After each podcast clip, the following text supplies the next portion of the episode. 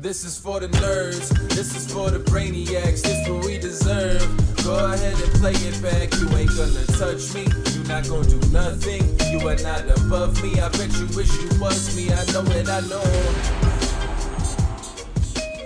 know. What is poppin', everybody, and welcome back to another special episode of the Only Friends Podcast, where, you know, I'm here with my only friends, and Tortu!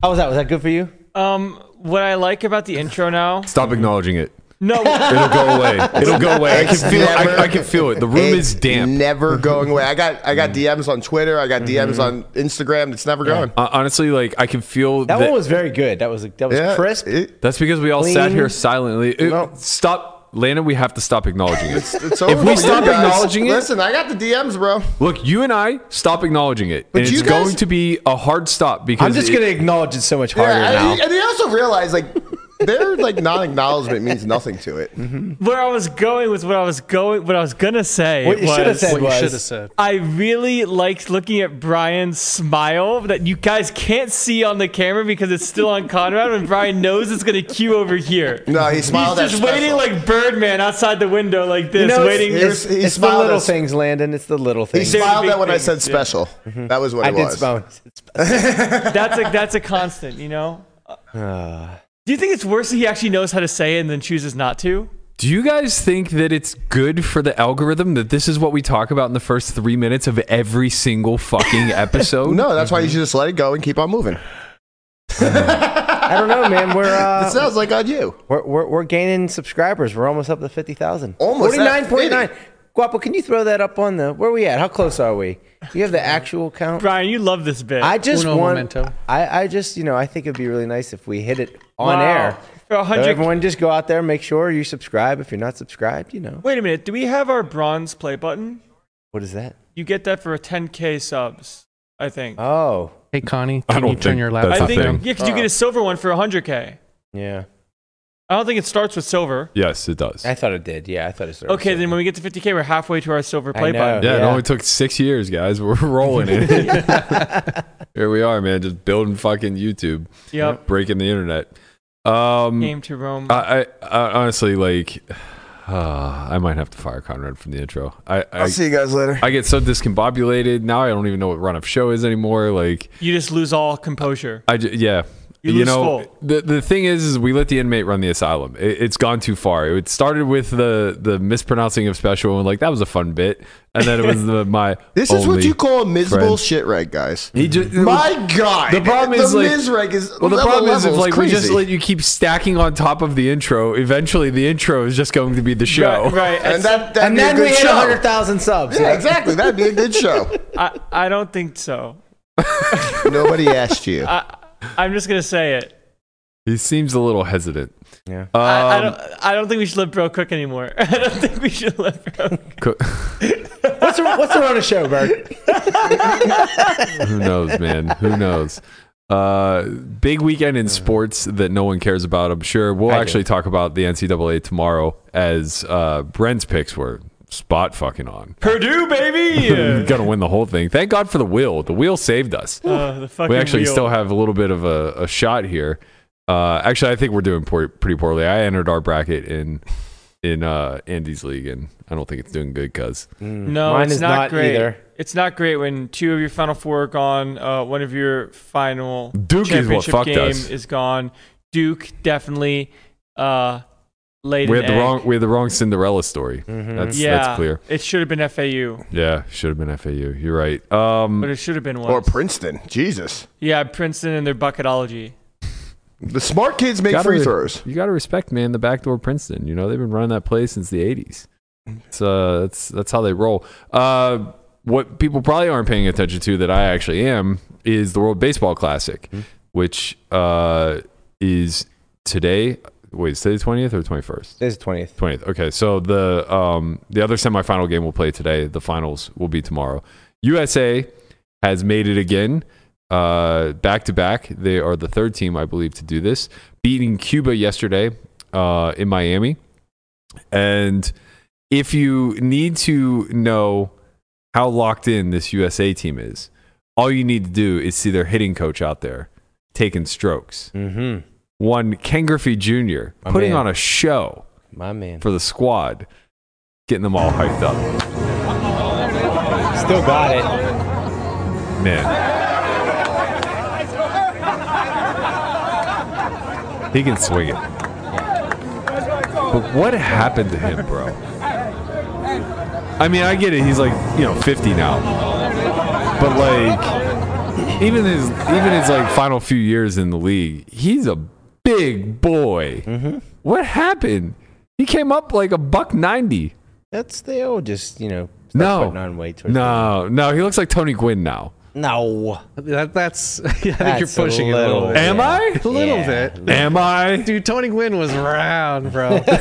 Griffey was round as fuck. Oh man. He was big whenever he retired. That's the new physique update, round A F. Yeah, yeah. Got a got a little bit of a spare tire there. It's, um, good. It's kind of wild to me the rules to the, the W B C. So Go. pitchers can only pitch eighty pitches. I mean, honestly, well, it's first of all it's because it's spring training, so a lot yeah. of a lot of the um, players are still uh, they're they're doing this in lieu of spring training. Um, but secondly. Uh, that's not that far off from the M L B. What do you mean? I mean, like... You name me a guy who's thrown a fucking complete game in the last... I mean, obviously I mean, it happens, but it's usually like throw like ninety to one hundred, right? Yeah. Uh, I'm pretty max, sure. At max, max one hundred. Yeah, but I'm pretty sure like that's like the average, and like that's another inning. It can't be max and the average. um, well, I mean, like ninety, ninety is like the average. Uh, ninety, I would say, is like the average of what pitchers throw in a game. Man, like a starting pitcher. And I, I'm not sure what like the, I, I would take the under, but not not by a lot. ninety's about right. I'm not sure what like relief pitch if they have any like rules on relief pitching, but it feels like it's um in the W B C. Yeah, it feels like this is kind of stacked for um U- USA to win. Why? It's like depth. They have a lot yeah. of depth, and like I, teams like uh, Puerto Rico would have won the other night against Mexico if they just had more like their pitching. Sure, I, I mean. You know, it's it's a tournament that's built for the United States anyway. Like same way that the Olympics are for basketball. We this this is our sport. There's only really one other country that's um, as deeply competitive as us. There are a ton of like. Don't get me wrong. We pull the best talent from across the world, like Dominican Republic, Puerto Rico, Cuba. These these places are baseball Venezuela, hotbeds. Yeah. But you know, they're small countries and they don't have. Uh, they don't have like hundreds of talented players where we do. So, like to your point, uh, whenever you're looking at the the number four starter for the United States, he's just going to be significantly better than the number four of of any other team.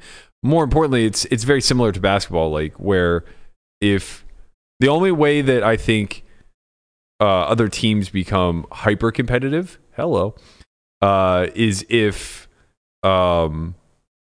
Is if we, like, for a while, college players were playing the Olympics for basketball. Yeah. And I think, like, if they did that in baseball, we would we would not be a powerhouse anymore.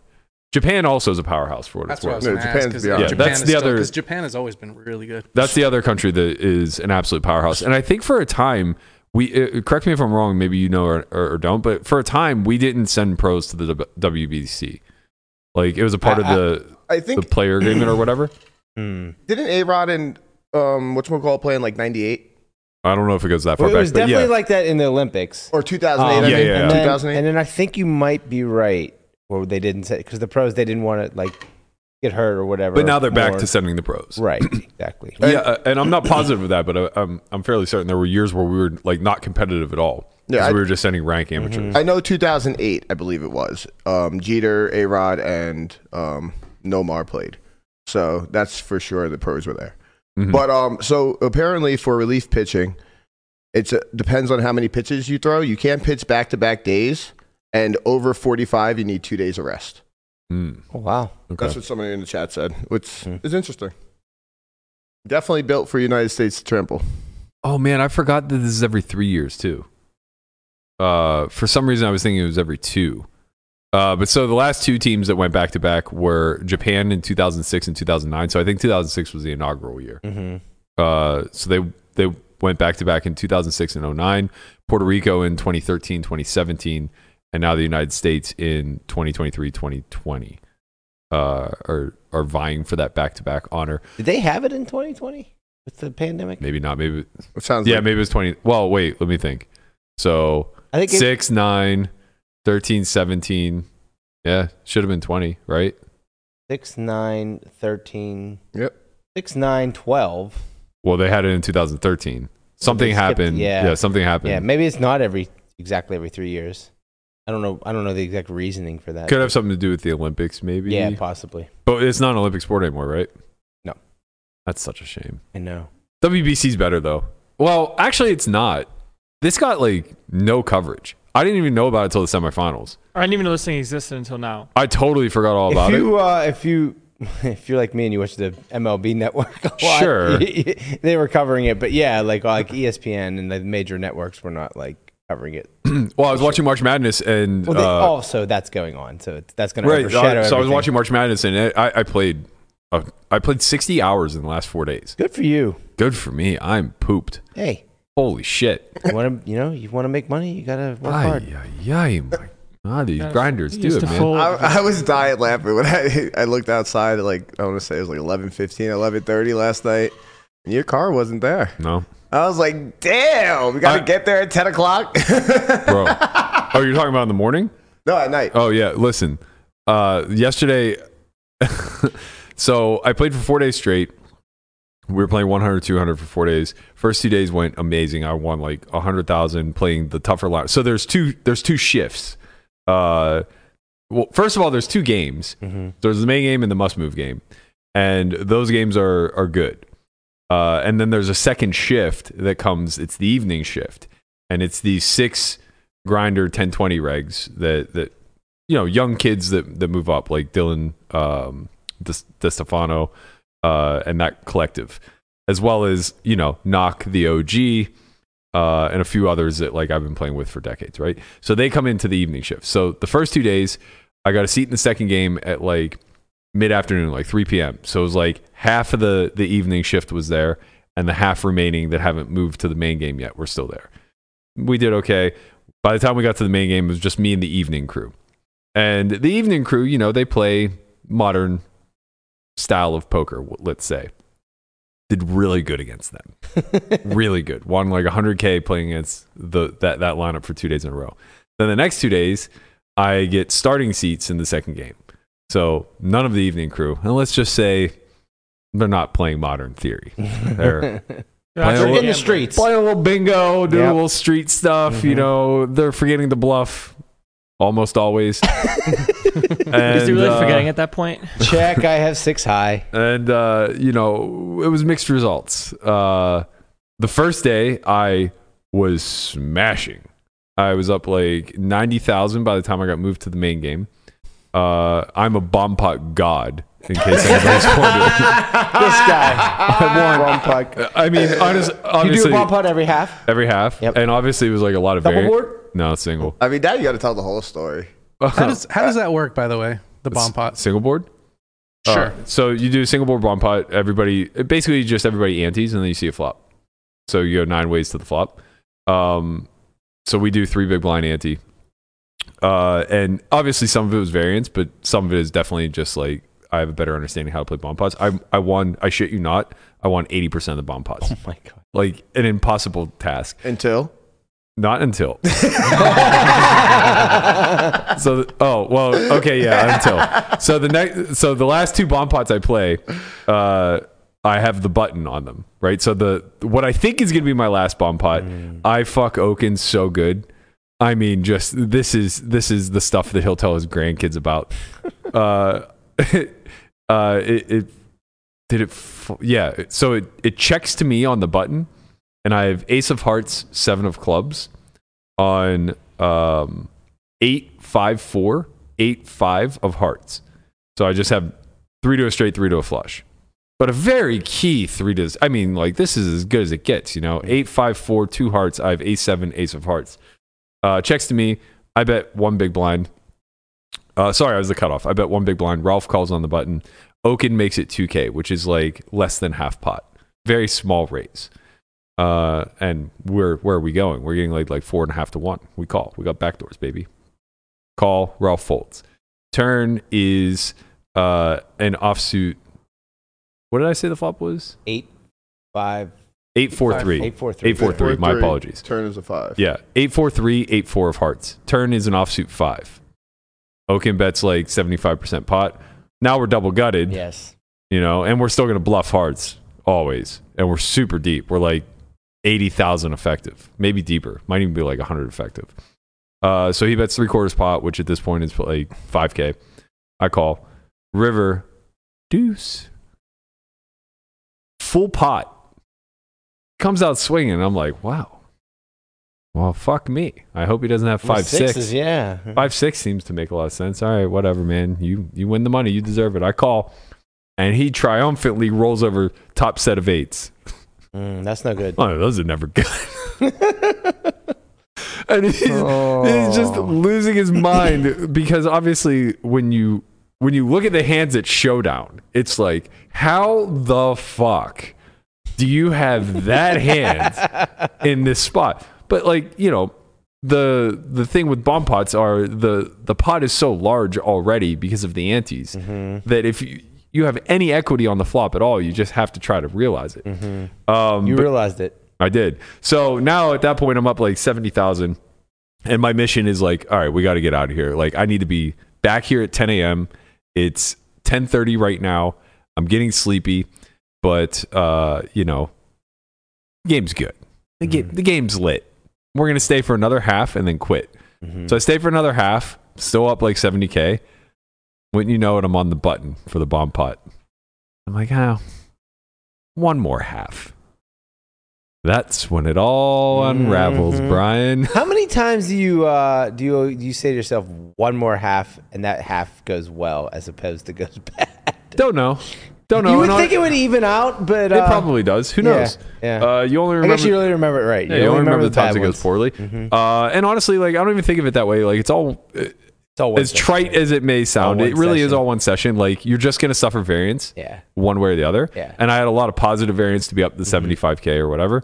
It's it's, it's you gonna trick, correct. You trick your mind into thinking you can control. Like, oh, I could have controlled it. I I didn't have to have that negative variance if I would have just left when I like kind of wanted to. Yeah. So you trick your mind into thinking that you actually can control, control the variance when you can. Oh, I mean, that that wasn't what I thought. I told Conrad that I got scammed. I said that there's a greater deity. Oh, there's see. a deity overlooking mm-hmm. this that's yep. that's testing my. Mm-hmm. My will and discipline. This is the guy who says, doesn't believe in astrology. I, I'm going to say something. Good. You're not that special. It's not about you. You know, you're not the main character of this arc. Uh, no, no, no. It's it, not, trust me. Special. In his own arc, though. He's yeah. not that special. Like, this, is, this is his own story that he's writing by himself. Nobody has to be a part of this. Well, this is just him. Yeah, except for the gods true. that be. The gods that be. They, right. you know, they have. Wait, you think place. the gods? You think the gods have to give special attention to one person yeah. to fuck them over? Yeah, that's what you're saying. No, they have the capability of giving attention to everybody all yeah. at once. That's why they're gods. Or they're, or they're his gods. Oh, yeah, right. We can all have our individuals too. Mm-hmm. Any event, they wanted to teach me a life lesson. So they're like, here's the button. Do you have the willpower to leave? And I said, absolutely fucking not. Well, I have the bomb pot, and gave, I'm a bomb pot god. They actually just gave you free money. He is a god. He's a bomb pot god. Right. He's among the gods. Wait, so it gets better. So then they deal me a gut shot, uh, two overs and a gut shot, which yeah. is a mandatory bet. But Dylan had literally just called out my strategy the last bomb pot oh, when no. I won with the ace high. Mm-hmm. So it folds to me, uh, or sorry, checks to me again on the button. I have queen jack on nine eight four or something like that rainbow. Mandatory bet. Absolute mandatory bet. I decide to knuckle it back. Mm-hmm. No good reason. Turns a king. Checks to me again. And I'm like, okay, well, now we go. I bet. Get called in two spots, but it brought a backdoor flush draw. River, another king. Checks to me again. And it's like, a bet here? Wow, this is mandatory. Like uh, a nine will for sure fold because like they just tend to overfold a nine. A king would have bet itself on the turn. I have all the kings. That's clear. And uh, flush draws missed. So, like, here we go. Three quarters pot. Call, call, tank, fold, king. Wow. He has a king. He's king, queen. Oh, it's like, God damn it. Both of them would have folded flop. They both had, like, like king, deuce, king, mm-hmm. queen. Uh, it's like, okay, well, there goes, you know, fifteen thousand. I deserve that. Let's get it back this orbit. Kings and aces. Went home. I went home. I went home down like one K. Mm-hmm. And then yesterday, uh, yesterday was the exact opposite. I was stuck one hundred twenty thousand in the blink of an eye. Just couldn't have gotten stuck faster. It's not good when we don't see you answer the text in the group chat. Mm-hmm. Yeah. yeah, there was a poll in the in the group chat. Like, what does this mean? Does, when when, when Berkey's radio silent, I'm like, it's never, never, it's never good. I said Berkey hasn't responded since seven forty-five. Right. Mm-hmm. Is is he? And then stuck? guess what? Guess what? When he got unstuck, he responded. Yeah. Is he getting his face yeah. smashed, or is he smashing yeah. faces? Yeah, it was it was was stuck one twenty. That was a, that was yeah. the very first uh, found my phone back. again. Uh, right, exactly. Yeah. If he didn't get unstuck with it, still wouldn't have heard from him. Yeah, it's the, true. The, the evening squad came in and played shorthanded with me for a little while. Ah. I, I got unburied. Yep. Uh, there you go. I moved to the main game, so I moved to the main game, and I was like even. I'm up sixty K in like an orbit and a half. I'm like, wow, what a fucking, I mean, we're nice like one hundred, two hundred and going on a two hundred K swing here. Yeah. This is wild. Wow. Uh, but then I, again, did not fold kings in a four bet pot where uh, my opponent, who was a little tipsy, had the old five, six. Didn't see it coming. Suited though.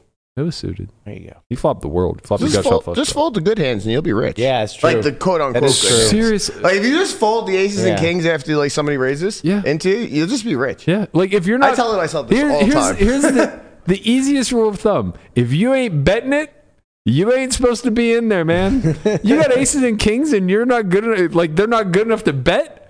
Get out. You're just Just dead. fold. You're against a better hand. They're not good enough to bet because you scared.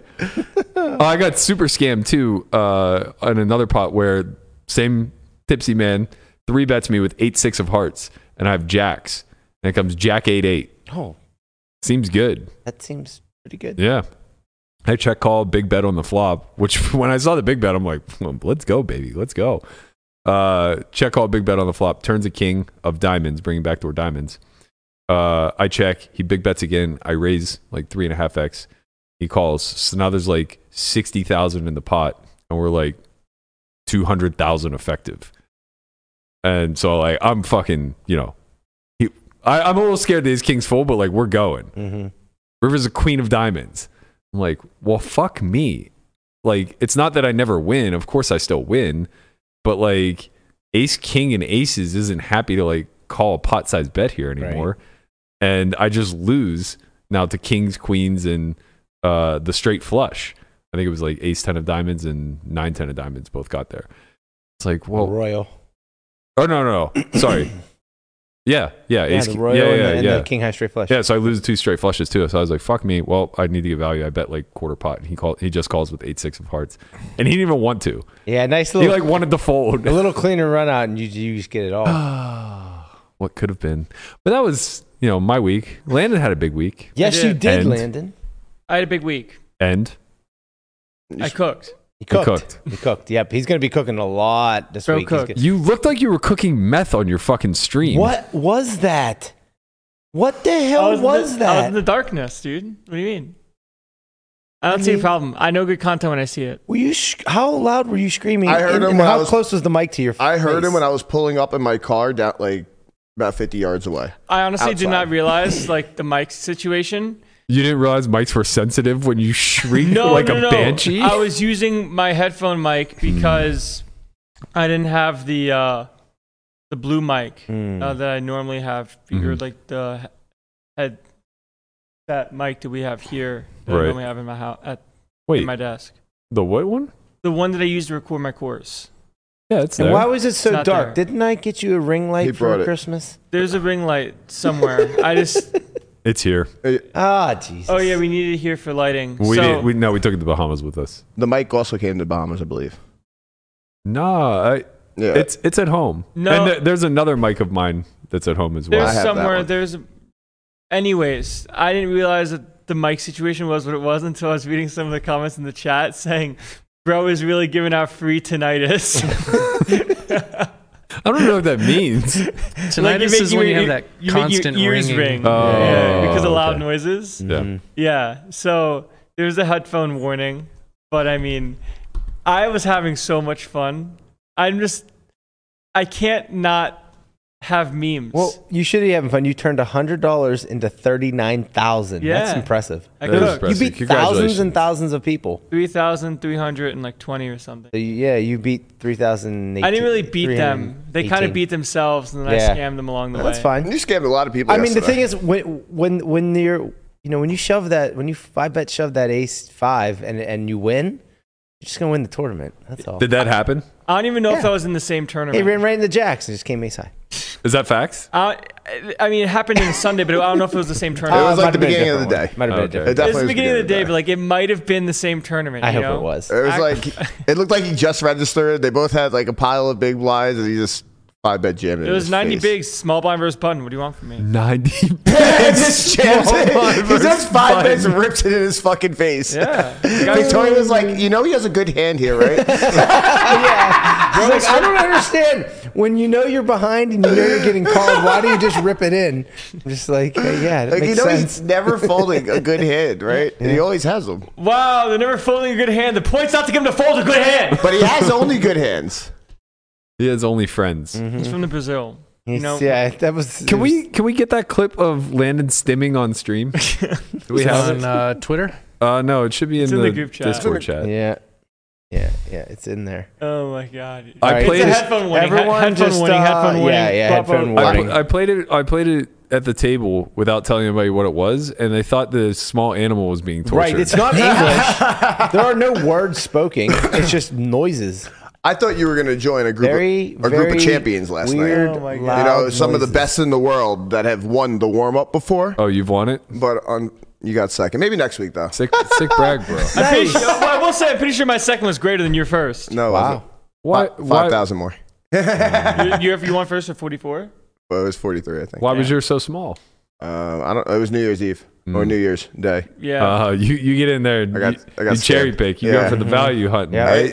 I, I win all tournaments on January first. Yeah, yeah. Like, oh man, look at this. All the regs sitting today out. Everybody, everybody's drunk. All right. Yep, let's get it. Start the new year off right. Yeah, Conrad's like, great, we're finally on a level playing field. let's let's relax. That all right? Is such a Conrad doesn't drink. Matt, you sent me his that prize much. pool twice, so oh, it's no. in the Only Friends group chat. Oh yeah, yeah. Sorry, that's that's where we put it in the WhatsApp. In the podcast chat, uh, yeah. Okey-dokey. Yeah, he he led you astray there. That was my bad. I yeah. forgot that. I never. Did you have? It. Uh, how was the heads up match? Did was it? Uh, was there a shot to win it? No, I, mean, it, no. I lost the first all in. But if I won the first all in, I would have had a chance. Yeah. Uh, I accidentally uh, raided Lex's stream too early. So I forgot that when you raid a stream, it just instantly takes it from your stream to theirs. And after I got second, I was like, oh, okay, I guess that's it. Stream's over. And the raid will happen after my stream ends. But you learn as you go. And the raid actually happens as soon as you click the raid button. So what that, what's that mean? What's it means that, that he sent, to sent everyone away. I basically sent oh, people away no. from my stream before the heads up, before the tournament ended. Oh, no. Yeah. But that's okay. It was kind of an inevitable uh, yeah. situation to have happen where I got sec second, I had eight bigs. He had like seventy-five, you know. So if I won the first hole in, there's a chance. Like sixty twenty, three to ones are not that hard to win. Um, but when you lose the first one, it's over. It's, it's, it's all over. But I mean, man, it it's so weird. The pay jumps in that tournament are ridiculous. Eighth in a one hundred dollar in a one oh nine is forty seven hundred. First is just fifty three. Yeah. Like final table getting eighth, you get forty seven buy-ins. Yeah. You get mm-hmm. second, you get three hundred and ninety buy-ins. Oh, yeah. Okay. Winning, sure. winning is mm-hmm. important, man. Yeah. It's very important. All right, chat. Be careful with your ears. I don't know what's about to happen. Headphone, headphone warning. Headphone warning. I've seen this. Headphone warning. It's, I know what's about to happen. Man, I just know good content opportunities. Oh, thank God we can't hear. Oh, we can't hear? Okay. I'm sad to not be able to hear.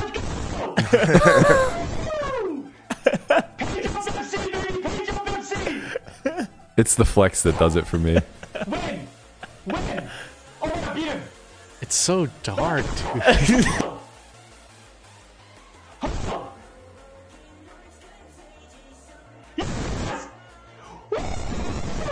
is your goal? Holy shit! why you didn't go, go baby, go baby, go. I, I, I, I honestly, come on, man, you're talking over the best part. Uh, no, it's over. Oh no. Yeah, you're good. I'm good. Man, on oh my god, it's it's so. Honestly, I wouldn't. I would have done it if I thought about it. Like if I, because that's an iconic moment from this podcast history when we're sitting here watching the Pirates game and I don't know who, someone hits a home run and Brian, Brian out of nowhere while Matt's having this important segment is like, go baby, go, go baby, go. And Matt, Matt just looks at me and goes, Brian, are you fucking kidding me right now? Don't do that. Don't do that. Uh. So the reason why the light turned off in the first place was because when I had my light on and didn't have the ring light, the camera was just so blurry. And I've tried cleaning the lens five times and it just kept going back to the blurriness because of the way that the light is in my room. Yeah. So like, you know what? No light. That's fine. Goblin mode. I, it's probably because you were I can't believe, spitting and screaming into it. I can't believe people watch this idiot stream in the fucking dark. Yeah. nine hundred people watching. Shrieking like a banshee. Oh my. It's ridiculous. God, we need more of this content. It's manic content. Look, people need to understand that this is all just a bit, you know? Like the air guitar bit, the screaming bit. Like this is how I am. The flex a, was great. The flex is really good, you know? You look like the kid from Little Giants. I look like him now. Oh man, I had um some Sticky Rice flashbacks. Oh my god! Wow, you, Sticky Rice was the fucking O G yeah, of if live you guys streaming. Chat. It might be a while, but if you guys haven't seen that uh, YouTube Sticky Rice poker, this guy went on an insane heater for like a couple hours or something. He actually was Rampage. No, it wasn't a couple hours. It was like weeks. I oh, remember. Really? I, I, thought, I thought he ran up a. He sc- did. He took like nothing and sat ten twenty and then just like ran it up to Hebes, like like fifty or eighty K or so. He was Rampage before Rampage existed. And he was just fucking losing his mind. I actually remember this Queen's hand specifically. I very, very vividly remember this. I was sitting at my computer. It was when online poker, poker first became uh, regulated in America. And I was grinding uh, Ultimate fucking what the hell was the name of it? Oh, U B uh, or no. uh, Ultimate Absolute Ultimate Poker, right? Yeah, Ultimate Poker. Yeah, yeah. yeah, yeah. I was grinding Ultimate Poker in my house. I was living with Dan O'Brien at the time, watching this stupid fucking idiot losing his mind. Clearly had no idea what he was talking about. Just, just. It- taunting people to get their money in the middle. Dan loved this, didn't he? He loved it. I know Dan fucking loved this. Wait a minute. Wasn't wasn't like one of the fallouts of this of finding out that D Moon was the one that had aces against him? Oh, I have no idea. I was pretty sure that in this hand where uh, they, the, where D Moon has aces, I don't know if she was trolling or li- or like what's going on, but I remember hearing something that the person that she played this pot that Sticky Rice played this pot against was D Moon. Oh, maybe. I'm not sure. Uh, we need D Moon to confirm. I can't believe that you found the ex- exact hand that like is burned into my memory bank of why I started watching this kid. He was such a psychopath. Oh, thank you for the volume. This is best. The music. I can't breathe. I can't breathe. I can't breathe. The music is too epic. Music is too epic. Oh my god, he's betting so much. Holy shit, we gotta be fucking sneaky. We gotta be sneaky. We gotta be sneaky. Honestly, dun, dun, nobody's dun, rivaled him since. Absolutely not. That might be true. That like actually he, might he be true. He was a D J while fucking he hovered over foes. Come on. You gotta be sneaky. He's gotta be sneaky while he's screeching yeah. in his room. Yes. Could you imagine if he just gets shown nines? Yo, I, that's what I was just thinking. Like, what, like, what's his attitude if he's getting shown nines? Like, what happened? I, I think I remember another situation where he tried to slow roll someone and was beat. Does he put Titanic on? I got yes! Yes! Woo! I swear to God, bitch, if you had quads! I swear to God, bitch, if you had quads. Imagine oh playing oh a pot god, oh worth god, this oh much. God, oh he's slow rolling. It's slow rolling, yeah. yeah. oh oh Not even yes. that, but just like yes. he gets up and leaves. Yes. Like imagine he just runs out of time or something stupid. Yeah, what is he doing? I'm getting nervous and he's I know writing, that he calls. Is he writing in the chat? Yeah, he said slow rolls ass. Look at him. Berkey has a mobile cam. This guy was a fucking legend, man. Nobody's been able to do it like this since. Oh my this god, guy goes. He like lives in a dance studio. Look at him. I've never seen this. Me neither. This, this is unreal. Call, baby. Oh my god. You gotta get god. the O B S set up first. Yes! Get the camera out of the way. Yes. Fifteen seconds. Guys, oh my fucking god! Legend. Yo, those aces getting That's torn and like breaking down. That was awesome. Yeah, yeah. Ignition had some sick graphics back then. Yeah. Oh, what no. happened? I don't know, man. They cooked too hard. Yeah, slots. Slots is yeah, popping. Yeah, they, they put all their all their all their money into slots. Hi, fellow friends and families. If you, like me, enjoy a gamble now and again. Maybe go to uh, Ignition slots. Honestly, wow, you did that much better than Landon I know. Did. You might be able to get six figures a year for that. Six figures. Damn, dude. Honestly, though, if they let me do like uh, ad reads and stuff with like just like the manic screeching content, I could do it. That, yeah, now on, we're talking. One of one of the most one of my favorite things that we've done was the uh, the commercial, commercial of you doing an ad read for Poker Out Loud. Yes. It was so With good. The gun to his head. Yeah. yeah. That was great. Uh, it would have been great if I would have been able to cue that up for Guap, but I don't think he has it. No. Um, but yeah, Sticky Rice, he was like Rampage before Rampage existed, man. This guy was just like, had pennies and turned it into tens of thousands, if not hundreds of thousands, and then turned it into pennies again. Mm-hmm. And uh, our boy is attempting to not turn his millions into hundreds of thousands. four hundred K downswing. No problem. Get that all back plus. In we'll one get day. that all back with interest, baby. Mm-hmm. Young Rampage goes on Hustler Live Casino last Friday to play the big game after suffering his biggest loss to date the day before for like one hundred twenty-ish, something like that. Yeah. Uh, and just mops.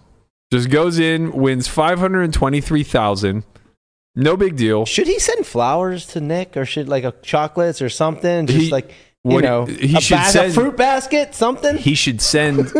he should send the uh, the pallbearers. The fucking dance on your grave. I wish you could have told me this ahead of time. I would have made something. Wait, do we have confirmation that Sticky Rice is not Ethan? Uh, yes, it, it is. It is fact. Uh, oh, okay. I, I heard Sticky Rice actually plays at Commerce every now and again. Oh, nice. That's um, so amazing. Yeah, Ethan's dancing on the grave of Nik Airball as we speak. Yeah. Doing his little... Uh... Rampage, you just won the most you've ever won in a cash game. How's it feel? It's kind of ridiculous. There's a little downswing over. It just takes one to, to get out of the downswing. I guess, I don't know. But yeah, kind of insane. It's kind of like I played a tournament for five hours and just got lucky for the five hours and it worked out. Talk about that big bluff you had early in the show against Nik Airball. Uh, yeah, I'm just glad it worked out. It's funny because he's right there, but it would have, it definitely would have changed the course of how the session would have went if he did end up making the call.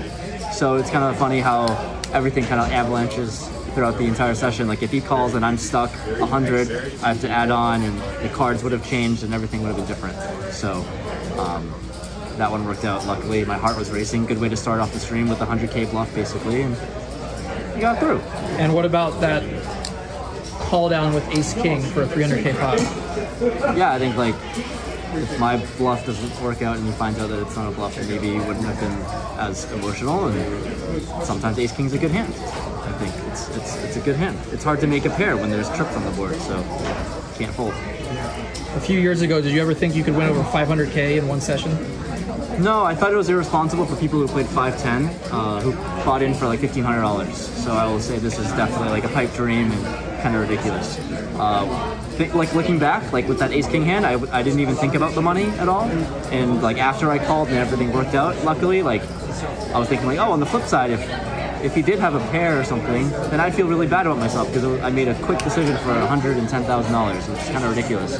But in the game, these are just chips. And, and then you try to do what you can with, with chips and take away the real life monetary value of everything. Does this increase the chances of you playing the million dollar game? I think I was already kind of in, but yeah. Now, now it makes it easier. All right, congrats. Thanks, Ryan. Imagine Rampage thinking anything is irresponsible at, I know, right? As he commits to buy into a million dollar cash game. Mindsets change quick. Man, This might all just be uh, this might all be the long con by Nik Airball. Mm. Get Rampage in that million dollar yep. buy-in, bro. I don't know. I don't know, man. Those those waters are deep. There's something about playing fucking deep stack cash that is so amazing and so terrifying at the same time. Like bluff catching, whenever you're about to play a thousand big blind pot, a little scary. Yeah. Especially with ace king high. Ace king high. Mm-hmm. I had trips. Mm-hmm. I that was like the first hand that I've ever told Ethan that I was I was I was proud of him. That was a very well played hand. I was like, Ethan, this was very, very good. I'm I'm Thank impressed at, at the patience to not uh, four bet pre. Like, just know where you got your man mm-hmm. at that point. Keep I him mean, wide. His mm-hmm. hand's gonna be like mostly a call, anyways. That no, deep. Well, not against the guy who's whaling it off. It's almost kind of better, better maybe. The guy that's whaling it off when you're in position. Yeah, I'll, I'll four bet way more. Yeah, yeah. I don't know. I mean, I'm sure it's good. It's gonna be fine either way, right? It's hard to make him. You can't make a mistake. I mean, you can, yeah, you kind of just like want to grow the pot with good hands. But I guess with you know a, a hand like that that's just drawing. Yeah, drawing, drawing hand. Uh, he drew to an ace king high full house. Also, like this is something that I, I realized too about deep stack cash. Uh, it makes it a little bit easier on the maniac whenever. Like, it, so say he does four bet there. If Ethan's four betting too tightly compared to the calling range at all, given how deep the S P R is going to be moving forward, it almost makes the maniac's life a little easier. Like when he can start to put you on specific subsets of, of, of a range that's like, well, this is almost certainly mostly queens plus an ace king, but I have everything that I opened with mm-hmm. because I'm not raise folding or well, three this bet is folding, whatever. Ki- it's kind of the mechanic when. You have somebody either dead, like they either snap call, snap fold in like a polar range, or you're doing very well versus their bluffs. So you don't jam a hand to keep their bluffs in because you do so well against them. So now they have to play this wider range with a, a, these hands that you have dominated by a lot, and you just have to hope that like you just hold. Where you'll see this a lot in like blind versus blind spots, shallow, where especially with some I C M. Where if somebody limps and you like have a hand like, or someone R F Is and you have a hand like tens, you might not want to jam in a specific spot. Like it's all very dependent because you're doing so well versus the R F I range that's bluffing you, and you're doing so good versus their folds if you jam, and you're crushed if you get called. Right. So now in that spot, you actually want to just call and allow them to have that polar region where if they have enough bluffs in the polar region, you're doing very, very well. Yeah, I think that makes sense. Yeah, it's a it's an exciting time for the young man. I I'm, I'm on the ride. I'm on the roller coaster ride with Ethan. I I, I want to keep following and watching the rise and fall. I feel it. Yeah, I understand. I know what this is like. It's he's getting to experience something similar that the rest of us experienced on our come up. The difference is he's doing it at like ten x magnitude. Like we yeah. would have fifty k swings. He has half a million dollar swings, and like mm-hmm. that's that's wild. That's that's kind of similar to inflation, bro. Yeah, a little bit, but it's also similar to like what the, the online world was like. Like I remember Seaver telling a story on Joey Ingram podcast where he was reg battling his way through the the uh, heads up stakes online, and uh, he would just constantly shot take the bigger stakes. And if he failed, he would just like drop down like ten levels because he was putting so much at risk. Like his shot take twenty-five fifty, it would fail, and he'd be playing fifty cent a dollar the next day or something along those lines. Mm-hmm. And you know that. It was, it was a healthy economy back then. So like you could, if you had enough talent, kind of get away with it, like make those big risk errors and still have the, the ability to grind your way back up to where you were and take another shot. Now it's, it's a little bit trickier, but you know, he keeps putting himself in six and seven figure situations. Like, do I think his risk management could use a little tweaking? Yeah, probably. Yes. Uh, am I here for the ride? Abso-fucking-lutely. I'm I'm I'm a I'm a Sticky Rice fan. I'm a Rampage fan. Mm-hmm. Let's go Rampage. I want to see I want to see how it all shakes out. I hope he just fucking crushes them all. Mm-hmm. I'll be yeah, the happiest person in the world. What's the what's next for the Ethan character arc after uh, the Hustler W? He, he just lives at Hustler and he just collects all the money and then he leaves. That's what he should do. So yeah, it's gonna co- come down to that. I mean, if he does play the million dollar buy-in, that's gonna be that's gonna be a defining moment, I would think. I mean, I can't imagine he won't play. I'm sure right. he has the ability to sell. It's just a question of will he? Mm. Like, how much, How irresponsible will he be? He's in such a legend. He might man. just take it all. Who knows? Because like that's the big difference, right? So you shot take the Friday game. Okay, so you, you take one hundred thousand dollars and maybe you keep all of it. That's fine. Maybe it's like ten percent your net worth, five percent, something like that. Not going to ruin you if you go bust, right? Even if you took like a quarter million um, and you were aggressive with it, it's like twenty percent of your net worth, something like that. It's still not going to ruin you if you bust. But when it's a million dollar buy-in and like now maybe it represents like half of your net worth or seventy percent of your net worth or something like that. Uh, and the stakes aren't that much bigger, right? Like let's say they're playing five hundred one K instead of two four, sometimes two four eight. The stakes aren't that much higher. No. But you're forced to bring so much more liquidity. Yeah, you just have to bring more money. That either you're piecing yourself out now drastically lowers the stakes that you're playing for, and it's not that exciting. Uh, when I say not that exciting, I mean like uh, you know, you're not going to have the opportunity to turn one buy-in into, uh, so I guess like five hundred K would technically be like ten buy-ins, right? You're not going to win ten buy-ins in the million dollar cash game. There, there's no way no. that. fifteen million is going to end up in play. And then you have to win it all. Right. Yeah, exactly. Right. So it's like, uh, it, it's, it's, it's a weird thing as you start to escalate stakes to a certain degree where it's clear everybody's extended. That's why I like the format of Poker Go, because it was fixed, right? Like I know a lot of the audience may have, or I remember Norman Chad was kind of clamoring about uh, how it wasn't truly a million dollar buy-in and all this other stuff.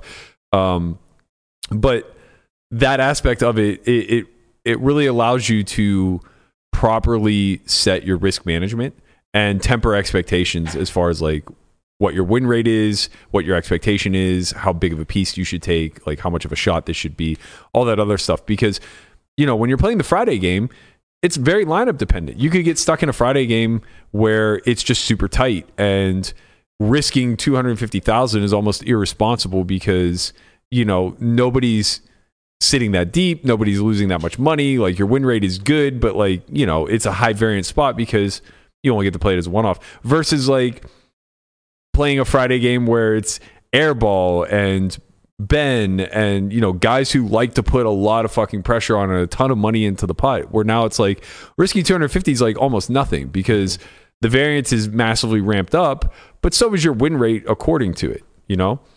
Yeah, especially when it represents so much of net worth. If it goes poorly, there's not like there's that many chances in poker as a whole to try to call it recoup that million if the worst does happen and you go dusto and lose half your net worth when it comes to the opportunities that you get moving forward. I, I mean, in general, I would tend to agree, but I think Rampage is at a point where he's going to keep playing twenty-five Ks.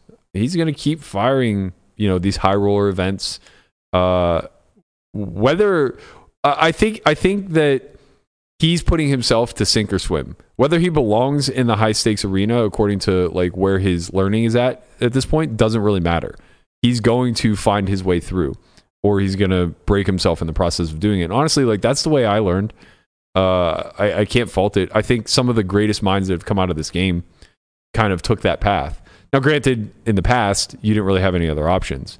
Um, but when you're navigating the live world, this is kind of the sink or swim mentality that you need in order to define that grit and develop that like killer instinct, so to speak, to ensure that, uh, you know, you, you, you stay in the arena. Um, I was talking to Emma about this at, at, at dinner a couple nights ago where, uh, who were we talking about? But we both kind of agreed.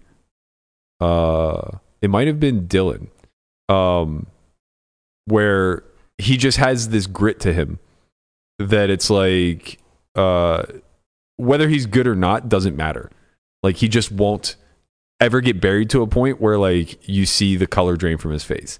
You know what I mean? Like there's just no amount that can beat him down to where he's just like, I give up. That's just like a personality trait, yeah, less so. It's not though, because money's involved. I don't it's know. It's definitely a personality trait. He's like, he's a very like, he lets things go rather easy. He's a very like, ah, whatever well, type of person. What, yeah. What I mean by that is there are people that are and are not built for the high stakes environment of handling the swings that you put yes. yourself through. Yeah, yeah. I, that's that's what I'm speaking to. You're you're reiterating my point. Thank right. You. I think that that is mostly inherent, like inherent to the person, and then in very rare instances, a skill that is developed. Agreed. You know, and it, you can fast track it by putting yourself through tough, tough spots and losing a fuck ton of your net worth in different spots and this, that, and whatever, and then grinding your way back up. But you don't have to do it that way. No, but I think I think the you don't have to do it that way. But I think you need those character defining moments in order to know which side of the line you fall on. Because if you're not the type that has that resolve about you, then you need to build a strategy and build a money management system around the fact that you're sensitive to the variance. You're sensitive to the loss. Like, you, you understand where I'm going with this? Well, at that point, you sort of realize that some people will inha- will just phase out of playing high-stakes poker. The, you don't have to phase out, though. You can still navigate it. It just requires, like, laying off a ton of risk. These are the people that will forever be back. These are the people who, uh, you know, are pretty nitty about game selection and all of these other things, right? There, there's still a place for them in the arena. They're just not going to be the ones that get idolized, and that's okay. Not everyone's playing this game for for glory, you know? Is that true? That not everyone's playing for glory? No, that people that are called idolized are are not backed. I don't think that matters at all. I'm using backed as a representation of laying off risk. Right, but there's a difference between people that like would still call it be backed and play any game that they'll that they would that There's they a, would sit, right? Yeah, but we're talking about two different things. I'm talking about the player who will never play on his own dime his entire career. Mm. And there's a lot of those. I don't know if that, I don't think that's a bad thing in some cases. I, I'm not saying uh, it is. I'm saying that it's what, what are we having a different conversation? No, because where you go with this, you're saying you're saying like you need to have this grit that you get instilled by risking and losing all of your own money and yes, from that. Yes, if you're never battle tested, then you'll never know which side of the line you fall on when it comes to having the resolve to suffer through the actual swings and variance. You can still, quote-unquote, suffer through that in makeup. No, you can't. Says you. Says, I've been backed and I haven't been backed and I know the difference. It's it's massive. That's just a personal thing, no? No, absolutely not. It feels very different when you're losing your own dollars. Does it matter if you're learning that you, if your living situation changes or not? Let's say you lose your own dollars, but your living situation in both situations is the same. Okay. You're saying that there's a difference because it's your own money. I just don't think that that's always the case. Yeah. I, I think it's just a personal experience. And everyone has that mentality of, oh, like you're not a real... There's like that whole stigma of you're not a real poker player if you don't lose your own money. It's not that you're not a real poker player. That's not what I'm saying at all. I'm saying that you're... you're a different you're you're a different breed. You're cut differently. The cloth is cut differently. What does that mean? Like, but what character trait does that give you in a poker playing environment for the skill, less so calling yourself quote unquote greater than because you're a different breed because you lose your own money? You're the only one saying it's greater than or less than. I'm just saying that they're different. I'm saying that there is a a, a character that has the resolve to get in the arena, be battle tested, and fight the good fight day in and day out, for better or for worse. And then there is another subset of players, and more people are going to fall into this category, that are very risk sensitive and put themselves in the arena because they have a skill set that they've developed, but also are very subjected to the emotional roller coaster that is high stakes. They're also very subjected to the fact that if the roles were reversed and this was their own money, they could not execute the strategy the same way. There are plenty of people who get backed because it allows them to play their best. I'm not saying that it's a character flaw. I'm just saying it's a difference. And I'm saying that they won't be the ones that are glorified and idolized because inherent to that character flaw, not sorry, not character flaw, inherent to that character uh, def- definition of being like risk off, comes a strategy that's going to be reflective of that. It's not a bad strategy. It's just a strategy, right? Like, they're not going to be the ones who stick their neck out on a limb in a spot that they're a little bit uncertain of. Whereas the person who's like super comfortable with the arena, with the risk, with being overextended and all of these other things that, you know, an Ivy type. Ivy's like the, the number one guy that would come to mind, right? Or like, you know, if you listen to Daniel's early career stories, but more so Ivy than anybody else. So risk on and so willing to have that self-confidence to just say, I don't care what the book says in this spot. I don't care uh, what what the risk reward is in this spot or any of those other metrics. I just know my guy. And in this particular situation, I'm going to follow that read. How much of that is survivorship bias? Well, it would always be survivorship bias in both, right? Because the fact is the variance will just naturally weed out the vast majority who pursue this, uh, regardless of comparable skill set, right? So even on the risk off side, uh, you may see more survivors there as a whole, right? Because they're risk off and they're managing better. But there's still going to be people of comparable skill sets that never make it due to this, that, or the other, some some other variable, right? And that's why there will just be a disproportionate amount of people who are risk on versus risk off, right? The people who are risk on, more of them are going to die. Right. The risk on approach thinks that they are greater than the variance that exists, or acknowledges that it exists and thinks that it's not going to affect them as much as it will if the worst thing does end up happening. Uh, the ones who are poor at it, perhaps.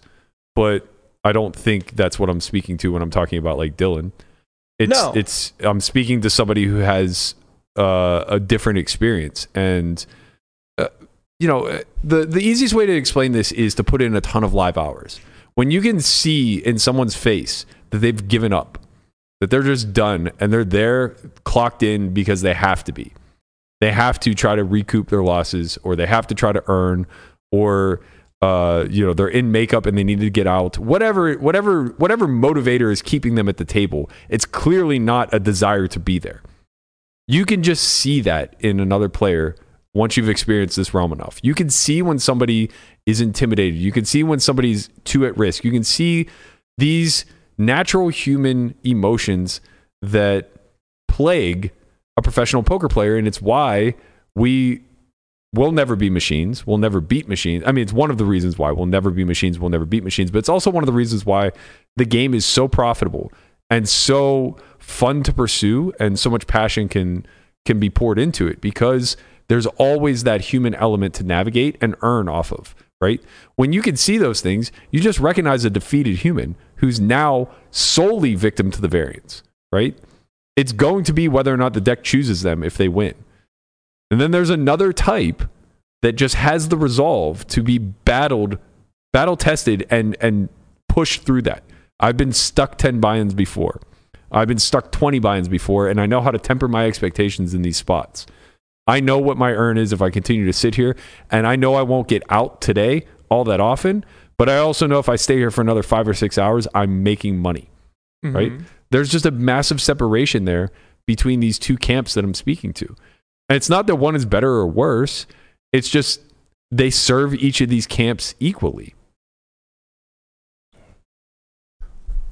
Hmm. I feel like there's a greater discussion to be had, but I don't. I'm not prepared for this at, the, at this current time. So we can we can move on. That's fair. Yeah. I think that's completely reasonable. Um. Well, I guess. How long have we been going for? Sixty-two minutes and thirty-five seconds. Okay. Correct. What else do we have to talk about today? Got a little Charlie Carroll mixing it up in Twitter streets. Yeah, we can we can we can do this Charlie thread. Um, it seems like a reasonable one, and one that maybe hasn't been brought up publicly all that often, but one that kind of indirectly uh, is spoken about, I guess. Or the the thing is, is like the thread itself is a subtweet, and I feel like this is the exact way that uh, these things are always discussed in our industry, is by just like subtext and implying that there are people who are shit without actually saying the people you believe are shit. Uh, and I think the latter would have served Charlie a little bit better, um, if for no other reason, because then those people would be forced to engage. But in any event, I think the question he poses is actually pretty reasonable. And it, should poker coaches share their results if they want to sell courses or co- coaching sessions? There are a lot of non... Uh, sorry, there are a lot of not very successful poker players out there selling coaching content for high prices, and it doesn't sit well with me. Um, I guess before I give my take on this, what is everybody, starting with you, Conrad? What'd you say? Okay, starting with... Starting with Go ahead, LaManna. Uh, yeah, I mean, it's tough because, uh, you know, I mean...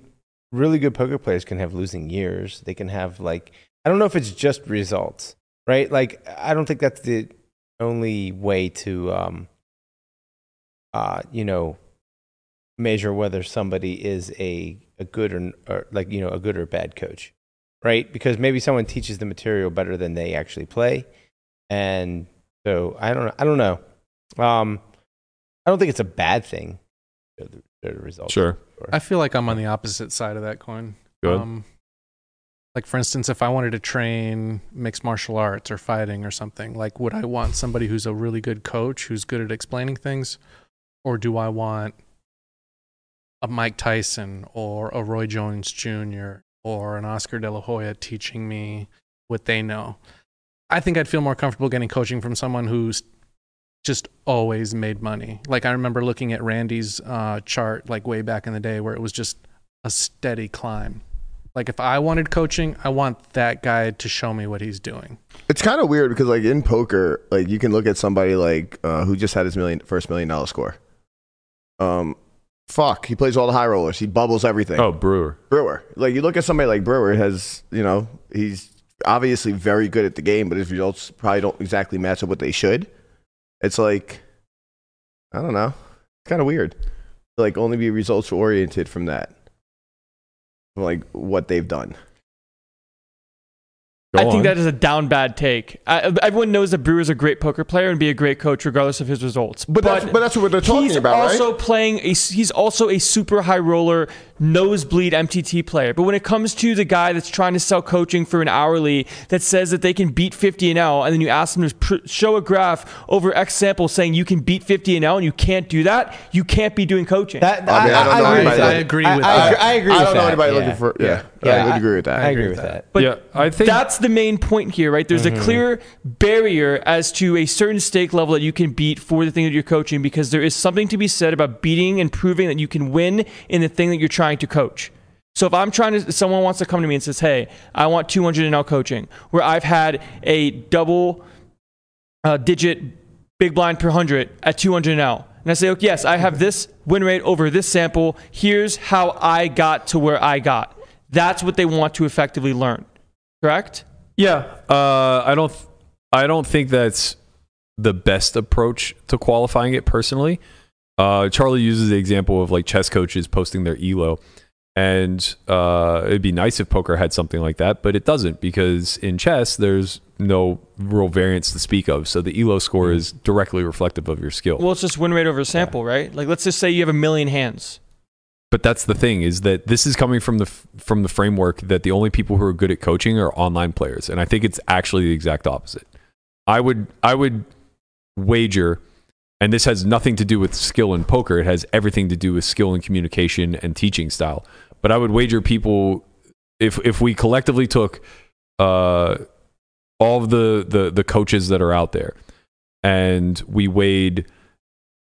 Uh, sorry, let me rephrase, because this is important. The student type matters as well. Understand the vast majority of the market that's consuming coaching is amateurs. Like... They're, they're weekend warriors, they're recreationals, uh, far and oh, far and wide. They they must outnumber the serious pro who's looking for coaching ten to one, right? So if you think about it like tennis, at the tennis level, right? It's the it's the couple that shows up once a week for lessons from the local club pro, not uh, a sixteen-year-old who has ambitions of playing for you know, Miami University in two years looking to pursue a pro career. So this is a huge, huge qualifier to this conversation, because if we're talking about people who are trying to get to nosebleeds, then yes, of course, it's a no-brainer that everybody should have to be transparent with their results uh, at a bare minimum. But beyond that, they should have to be transparent to someone, some entity, as to what their their teaching strategy is, right? Like, what's the methodology that they're utilizing? And, you know, maybe not go too deeply into it, because obviously if you have something proprietary, uh, then it's worth protecting. But, like, I think Nik with Detox is a good example. It's very clear what he does. He has a data-driven approach that is, uh, you know, specified to specific pools that will, you know, effectively increase your win rate according to their methodology. And whether or not that's true should be up to the student to uh, you know, basically do their own due diligence, or up to the community if they want to hold his feet to the fire and scrutinize him, whatever, right? But it seems like it's a pretty tangible thing for people who are in pursuit of playing high stakes. The rest of the, the rest of the the people who are being coached would now greatly go underserved, right? Like, well, I know you say you want to learn how to box from Roy Jones Junior, but no, you don't. No, you, you just don't, because I, it's non-transferable. You'll never be able to do what he does. You don't think Roy Jones Junior could show me how to throw a left hook better than somebody who's never boxed? Nope, because really? You're literally learning how to basically throw a left hook. And anybody who's competent at throwing a left hook could teach you that. Roy Jones Junior isn't going to teach you any special sauce in how to throw a left hook. He might give you some special sauce. No, say, you're not as fast. Party and said that to him. I'm just saying, Guapo's not as fast as him. He's not as strong as him. He's not the same stature as him. He doesn't know boxing the way he knows it. So you're saying the actual mechanics. If you're just learning the mechanics of poker, or in this instance, the mechanics of poker theory, you need a theorist, not an executioner, right? You don't need somebody who's a practitioner. You need somebody who's studied in the theory. Ace Avedo is a great example of this, right? Like, he seems to be well studied based off of what I read in his book. Um, but like, I don't know anything about his results. I, I didn't even know he played until uh, just a couple of years ago when we invited him on, on Poker Out Loud and whatnot. But like, Matt John is another great example. He literally wrote what was considered to be the Bible of, of poker at that point. Mm. And he's a doctor, right? Like he, he well, bro's a doctor, right? What like, are his results? Med school diploma? No, but what he's what he's doing, like the book, right, is proven by math. Like he's proved that his book made sense. Sort of. A lot of it's outdated and ultimately proved not to necessarily be true, but that's not the point. The point is there's a massive divide here between theory and practice, and more specifically between theory and execution, right? So the people who are in the lab coming up with theoretical knowledge just need to be good teachers. They don't need to be able to beat fifty N L, mm-hmm. right? Look at the people who designed Liberatus. Noam Brown and, and that whole collective from C M U. They're not high-stakes crushers, and they never will be. But they built a bot that will destroy the biggest limits in the world. Yeah, I mean, there's kind of truth to the... the or they built who, an A I. I don't yeah, want to... But those who can't do, teach. Kind of. To some I mean, degree. To some degree. Look at, I mean, look at sports. Look at, look right. at the coaching arena. Mm-hmm. How many of these guys actually have like prolific careers? Right. You don't see yeah. Jordan on the court. Mm-hmm. There's a reason for that. It's yeah. non-transferable. When you have such a a natural ability to be above the above the rim already, it's just inherent. It's born into you. Mm-hmm. The things that you learn off of that are things that are absolutely un, unquantifiable to your peers. Yeah. And and it kind of goes the other way too, right? There's a lot of people that are absolute crushers and, and charts go like this, but they probably are not good. They might not be good teachers. They might not be good coaches. That might that, that could definitely right? be true. Yeah. I, mean, I think that's sure, a lot. Sure. Like that stuff is true, and there's a bunch of instances of that, and then you you take those instances as you go. But when you're not somebody known in a community, and then you're trying to offer a service. To be clear, he's it's it's very clear to me anyway that he's firing shots at known people, not unknowns. Unknowns aren't right. taking much money out right. of it. If there's the, just some like random person who's just like, hey, come to me for coaching and I'll I'll be able to, you know, like, and then just, like right, like right. what's the guy charging a hundred bucks an hour actually making that is just like in the local Potawatomi, stri- whatever the fuck that Milwaukee city is. uh, Potawatomi? Yeah, sure. Like what what how much is he actually making a year through coaching? ten K? fifteen K? You know, he's like, that's not who regardless. This. Yeah, yeah, and he's probably helping the people that he's actually talking to. Yeah. Right. So like, that's not who this thread's yeah, directed. Yeah, like at. I mean, you look at pools too. Like you could you could be playing in some part of the country and absolutely crushing it there, and but if you came to Vegas and played, you maybe wouldn't be crushing. Like, does that make you qualified or unqualified to be a coach? I, th- I think the big thing that I'm trying to speak to is that live poker is a big aspect of this arena, and uh, there there aren't that many st- like. I sent Guapo my, my stats for the last one thousand hours I played or last nine hundred hours I played. But, you know, how much, how important are they? How relevant is this, right? Mm-hmm. It's a small sample by compared to anything online. It's uh, it's it's strictly high stakes live against a pool that I intimately know well. And there's nothing that should make you take that as absolute fact other than you trust me. You cheap fuck. three hundred dollars in expenses over a million one? I don't track everything. I don't even know why the three hundred's on. Oh, I do know why. Is yeah, that tipping? No, no, no, no. It's uh, it was a it was a prop. Uh, it was a prop I lost. I, I, I, I, I like entered it, and afterwards I was like, I'm not keeping track of this shit. Yeah, it's stupid. Expensive. So um, but like the the whole thing is like that. Posting that graph is no more meaningful than me just saying like I'm winning. Yeah. I'm making a thousand an hour. Because you can just smudge it. Well, that, that, I mean, you can do anything you yeah. want. Same thing with like online graphs. Like you can you filter can out graphs. the database and yeah, right, it's like right, right. I you think can, actually, yeah. matter of fact, um, what's his name said something about that in that comment thread. Oh, Jeremiah. Yeah. He said mm-hmm. he bought. Um, right. He was buying action to somebody that was smudging their charts yeah. and stuff. So like. Anything can be changed. Don't yeah. let bro cook the books. Yeah, it's like there's no E L O score. There's no... All, all you can do... Again, this industry is largely driven by trust and reputation. So all you can do is vet people based off of what their peers think of them. Mm-hmm. Right? And it's like, you know, some people are are just going to be really good at marketing. And you hope that they offer enough value. And if they don't, then it's on...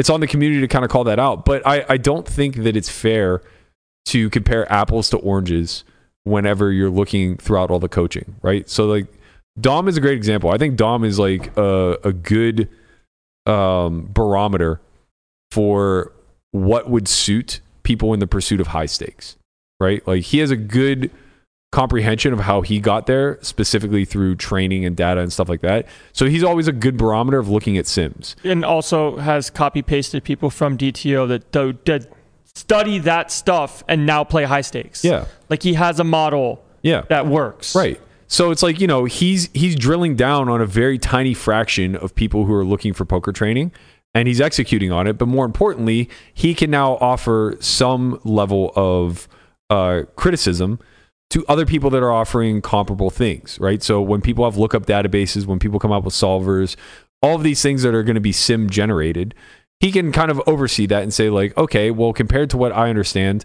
uh, this is good or bad. And again, we can only take that with a grain of salt because they're competitors. So he has some incentive to say everything is bad. Uh, and then secondarily, it's still only going to be through his lens. So it's only going to be through the comparative lens of like what he knows, right? But the more the, the more D O Ms that exist that are willing to speak out, the better the software will ultimately become. The flip side of that is the low-hanging fruit, the people that are giving training to entry-level players, the Upswings, the Run At Onces, the Jonathan Littles, us, uh, Crush Live Poker, Raise Your Edge. There's just endless amounts of them, right? Dom can't oversee that. It's it's not fair to Dom, and it's also not fair to that collective because they're they're targeting apples and oranges. Yeah, right? The audience is different. The audience is so different. You're trying to get people to be able to beat one, three, and two, five live. That is certainly not going to be the same methodology as somebody that you're trying to take from ten N L to two K N L. Right? It's just night and day difference, and it's not very fair to put the put the onus on the coach to also be a world beater. Because for the most part, like, especially if you're an individual coach, you'll just make more money playing. Like, there's no real incentive, right? But if you're not making that much money playing and you understand the game really well, right? We talked about survivorship bias a punch. There's going to be a lot of people of comparable skill set that don't make it, right? Why can't they be coaches? They just weren't selected, you know? There's a selection bias here to, to some degree. And it's like, it makes a lot of sense to me. It stands to reason. There are a lot of people that will know everything and not be able to execute. We run into this all the time. Yeah. We see it in sport too, mm-hmm. right? A guy who literally is the most cerebral player on the field, knows exactly where everything should be, knows exactly what he is supposed to do when he comes up to the plate or when he drops back to pass and just can't execute. Right. Right? That guy's going to make a great fucking coach. Mm-hmm. Terrible player. Terrible player. I'll take a guy like Jamarcus Russell who does nothing and just gets out there and drops dimes every time he's he's in the pocket over somebody who like literally knows everything. Like imagine Peyton Manning who couldn't complete a pass. Right. Like hit the sidelines, bro. Yeah. But he'd you be know? an amazing coach. Right. And I'm sure there are tons of backup quarterbacks like that in the league. Right? Because there's a small it, it's such a fine uh fine line defining like who are the winners and who are the losers. If I may, yeah. um, in case Oscar De La Hoya is watching this pod, um, if it's between you and the local coach at the Y M C A, I'd like you to show me how to throw that, left, that left hook. So no, you're sleeping. I'm here, on, buddy. You're sleeping on the local guy at the Y M C A, mm-hmm. man. He's got, he's got some pop. Got some pop. No, what, he just knows how to do it. What's De, what's De La Hoya going to teach you, man? He throws three punches to your one. He's yeah. going to have to do it in slow mo. Like, okay. Uh, that uh. might be true. Um, Cooperative wants coaching from De La Hoya. It's cooler. Mm-hmm. Yeah. It's uh, prestige, you know? Yeah, you're right. Who's the De La Hoya of the poker coaching world? Oh. Not, not Jordan Christos. Wait, what are you talking about, bro? My man's talking about fucking, he's going to coach me to turn thirty dollars into one million dollars. I don't know about you guys, but this seems like a fucking win-win I, here. I don't want to, I don't want to, I don't want to out him too badly because I don't care what people do, but like he's so vocal that somebody needs to like shine the truth. This guy is in everyone's fucking D Ms asking for backing every goddamn day. Every day. He's playing the South Point sixty because it's all he can afford. I don't want to hear about this turning thirty into millions bullshit. I mean, all you got to do is turn it into twenty-seven K, buy yourself one Bitcoin, and then you have, then you know, yeah. in a couple months you'll have a million. That's investing X. It's like it's you know enough yeah. with the subtext. If if if that thread was ever directed at Christos, which I don't think it was, but like it wasn't that right. But like that's. That's the type of shit that, like, call it out when you fucking see it. When a guy tells you that he's going to help you turn thirty dollars into many millions and this is the way that you close a big event, it's like, mm-hmm. bro, you won one thing ever yeah. years ago and you have nothing to show for it. Like, let's relax a little. Do you have a score over six hundred fifty-seven thousand? Yes. Oh, okay, you can talk. I can talk. I'm sorry. I'm sorry, bro. You can talk. six hundred sixteen thousand. Oh, sorry, sorry. You can cook. Yeah, yeah. I'm cooking. I didn't know. I, I keep quiet. I'm, I'm, I fucking, can't, no. I'm subscribing to the man because I don't have a score this big. What can I say? Uh, by July, you will. Yeah. I mean, I would say, I would say in reference to Charlie's thread, I think what's a little bit maybe more fair to the to the overarching uh, coaching community is uh, pay attention to the guys that are doing it. I guess right. So there, there's a big difference between um, somebody who is unwilling to post the results versus somebody who's like unwilling to even play. And I think that that's the big difference is any coach who's worth a grain of salt, like will still be playing at some capacity. And that's not to say that, that's not to say that like they need to be playing consistently or anything like that. I, I saw somebody replied and said that uh, they get coaching from somebody who hadn't played in like two years and it immensely helped their game and stuff like that. I think that's very, very reasonable. Charlie just said like, man, if I go two months without playing, I don't think I'm, I'm capable of coaching. It's like, well, that's, you know, that's on you kind of yeah. thing. Yeah. It's on you. Um, Uh, and you know, for me, the reason why I say like if you're if you're doing a good job coaching, you're still going to want to play is because personally, the more material that I create for for students and, and things of that nature, the more I'm reminding myself of the mechanics, and the more I feel like I'm improving or discovering small little leaks that I may be plugging and things like that. So it incentivizes me to want to be on the felt a lot more often. Right. Um, but I don't think that there's a a, a blanket solution to this.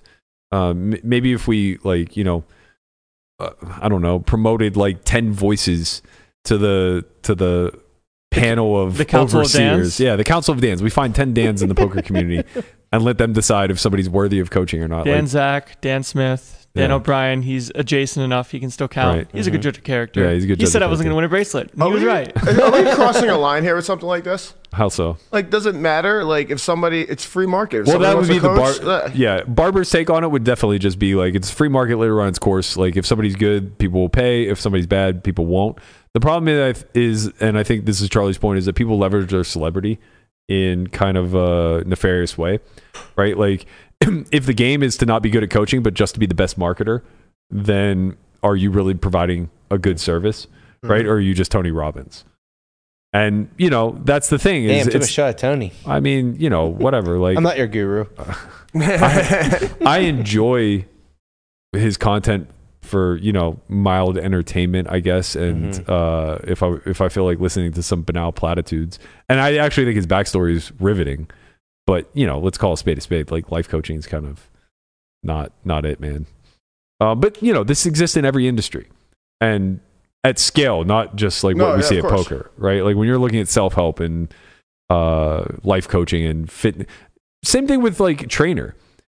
I know everybody says like aesthetically, you're never going to go to the trainer who looks out of shape.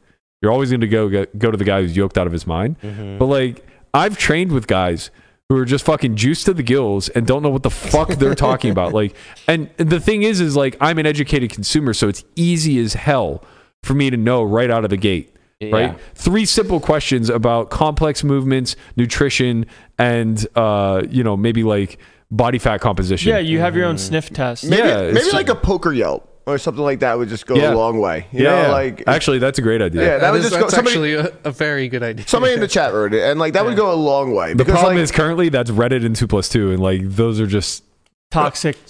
It, sad, down bad. Maybe like somebody like poker dot org or somebody like that can find a you know. a place for yeah it. the the ultimately the result would have to be in you you would have to be a qualified consumer, and I don't know how you would you would right because otherwise that. You just dunk on people if you could correct right yeah, you what, what I say by what I mean by qualified consumers, you have to have bought the product yeah, yeah. right so like, you have to have at least experienced the product, and once once that's the case, like if you could leave a review, so similar to how the App Store works, right? I can't go in and leave a review on an app I haven't downloaded. Uh, if there was a way for us to do that in poker, I think it would be genius. Maybe like an, an email that shows like your subscription or something like that, and then your re, like your review. Yeah, or, but I mean, it takes, so it's yeah. legwork, obviously. Yeah, of course. And it's course. not going to be a, a huge upside for many, but well, there's no upside. Yeah, exactly. It, it, I was trying to. I don't want them like you know not. I mean, it. honestly, like I would personally see upside in it because uh, I would I would rather like. be as transparent and truthful as possible, and like let people speak their own minds. Yeah. Um, but I think like I think publicizing testimonials is bullshit. Yeah. yeah. Somebody just asked me, um, what does Tortua play with stakes? And I said f- sub fifties during the week and about a six hundred on Saturday. There you go. But he charges one k an hour for coaching. Exactly. So right. I, I got you, bro. Don't worry. I just, it's sliding I, I mean, the D Ms. I just, I just steal all the material from Sulfur Y and use it as my own. So, I mean, you're getting good shit, so. No, it's the same guy that fucking from on I G that just D M'd me. He's like, yo, I have all the poker courses. Just hit me up. It's true. I was like, this motherfucker. Nah, this son of a bitch. It's true. Getting pirated is a legit fucking yeah, problem. Yeah, it's a business expense. Yeah. All right, that's going to do it for us. We are back tomorrow with the one and only Jeff Platt and Brent Hanks to discuss our N C double A brackets. Oh and our down how bad brackets. They are. Oh Uh, quick reminder that we do still have an academy coming up April fifteenth to the nineteenth. That's our final Poker Out Loud Academy for fifteenth to the eighteenth. Oh yeah, sorry, you're not getting anything on the nineteenth. Maybe a meetup game. We'll talk about it. Um, that is our final Poker Out Loud Academy for the year. So if you guys are interested in coming, playing Poker Out Loud style of play, um, where you speak your thoughts out loud and we give you guys feedback in real time, be sure to head over to academy dot sulfur y dot io. Sign up for that. Secondly, we have the Tournament Academy, May twenty-fourth to the twenty-seventh. Uh, that'll be a four-day academy where you play out the different phases of the M T T, ultimately culminating in a winner. Head over to academy dot sulfur y dot io. Check that out. Click the banner above to get the details on the M T T Academy. Thank you guys so much for joining us. Smash that subscribe button on your way out if you haven't already. We are just on the precipice of fifty thousand. Uh, we appreciate all the support. Oh, also for the members only uh, N C double A tournament, um, we'll give you guys an update on that bracket and the scoring system tomorrow, as well as the prize pool uh, that we've we've promised you all. So thank you guys always for tuning in. We'll see you all tomorrow. Peace. ten percent of Berkey.